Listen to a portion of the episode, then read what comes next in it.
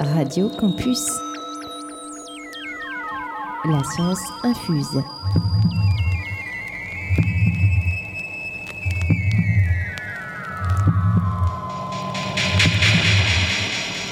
La science infuse en partenariat avec Edifice et l'Université d'Orléans. Yeah, let's go. Et Tesaro Grémy, le groupe de recherche sur l'énergétique en milieu ionisé. Bonjour Sharaf. Bonjour. Tu travailles sur la rouille. Je ne pensais pas qu'il fallait une thèse pour, pour faire ça.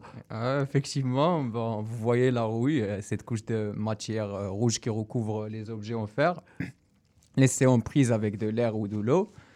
C'est un oxyde de fer en fait. Bah, le fer se relie à l'oxygène euh, sous une nouvelle forme. Et donc mon travail euh, repose à créer des nanostructures, genre des objets euh, petits, euh, même un microscope optique n'arriverait pas à les voir. C'est un million de fois plus petit qu'un millimètre.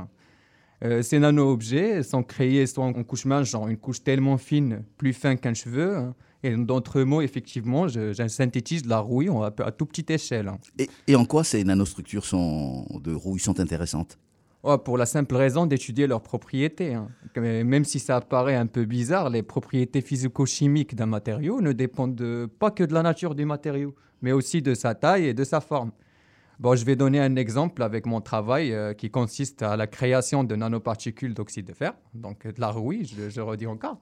Et bon, cette rouille à l'éche- à l'échelle nanométrique a des propriétés magnétiques différentes de l'oxyde de fer à une échelle massive. En fait, elle se comporte euh, différemment euh, lors de l'application d'un champ magnétique, un peu comme un aimant. Et comment tu crées ces nanostructures? Ouais, J'utilise un laser. Un Bon. laser. Ouais, un laser, effectivement. Dès l'apparition des lasers en 1960, euh, les scientifiques de différents domaines ont créé plusieurs techniques basées sur l'utilisation de cette découverte. Et parmi ces techniques, c'est la technique que j'utilise, c'est l'ablation laser. Euh, en fait, je sais que vous imaginez euh, laser un peu comme ces petits gadgets commercialisés qui sont souvent utilisés comme pointeurs. Mais les lasers que j'utilise en ablation laser sont beaucoup plus puissants. Mais il ne faut pas aussi imaginer des épées laser à la Star Wars quand même. Car moi, personne- personnellement, j'imaginais plus ma thèse avec des lasers de films de science-fiction. Bon, j'étais un peu déçu au début, mais le laser qu'on a à disposition permet toujours de faire de la belle science. Bon, le principe est simple. Comme le montre son nom, ce laser ultra puissant a pour rôle d'ablater. Ah, Genre, je dis ablater. Euh, C'est un mot qu'on utilise plutôt euh, dans le domaine physique. Donc, on ablate cette cible métallique. C'est un peu comme un karcher. Vous avez plein de poussière qui s'éjecte de la surface. Avec le laser, on réalise effectivement la même chose, mais le laser est un karcher à l'échelle microscopique. Donc les éléments de matière éjectés sont majoritairement des atomes, des molécules, des ions. C'est nos poussières à nous. On reste sur euh, cet exemple, euh, les de particules de poussière éjectées de votre sur- surface, et ils créent une, sorte de nuage. Ben, nos particules aussi. Ils sont éjectés et forment un type de gaz devant la surface ablatée, donc euh, devant notre cible métallique.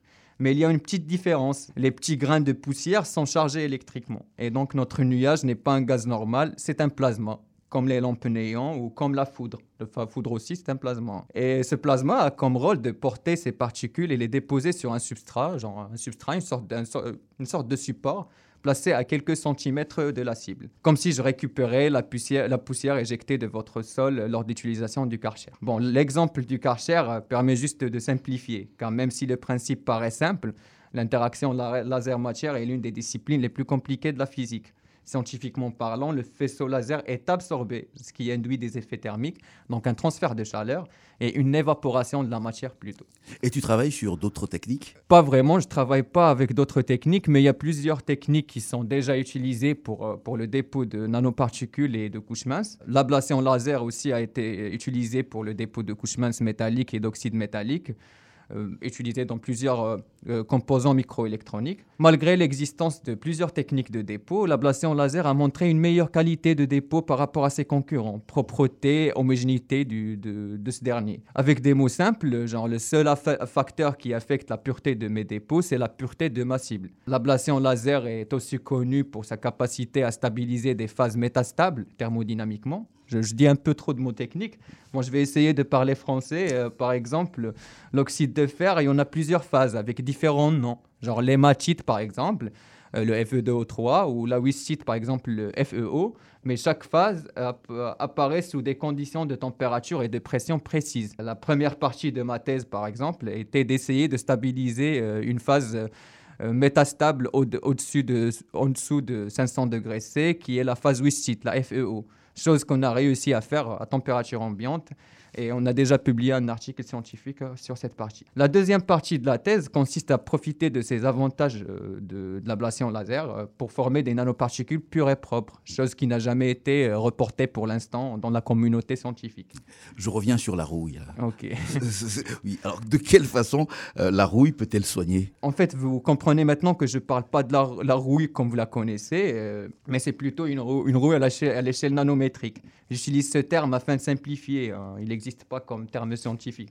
Je pense que s'il y a des scientifiques qui nous entendent, ils vont être un peu énervés. Cette rouille à l'échelle nanométrique a des propriétés magnétiques spéciales. Euh, je peux me permettre de dire que la particule agit un peu bizarrement sous l'influence d'un champ magnétique et largement, euh, et ces particules sont largement utilisées euh, dans le stockage des données informatiques.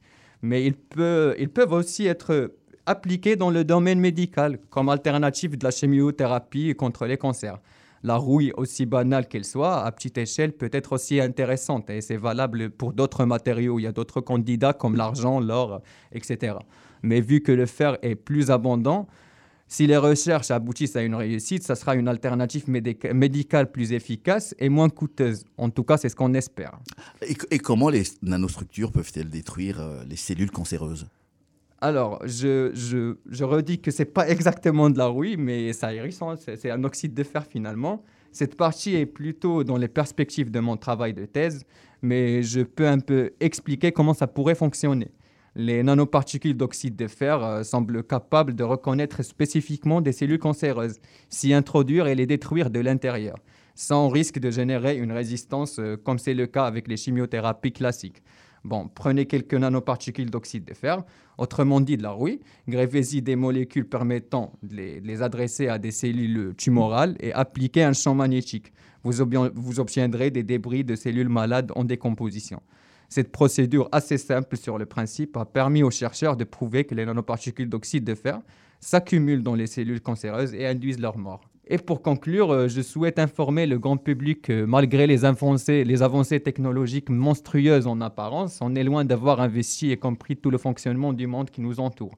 Une meilleure compréhension va permettre une meilleure maîtrise et euh, va ouvrir la porte à d'autres découvertes impressionnantes.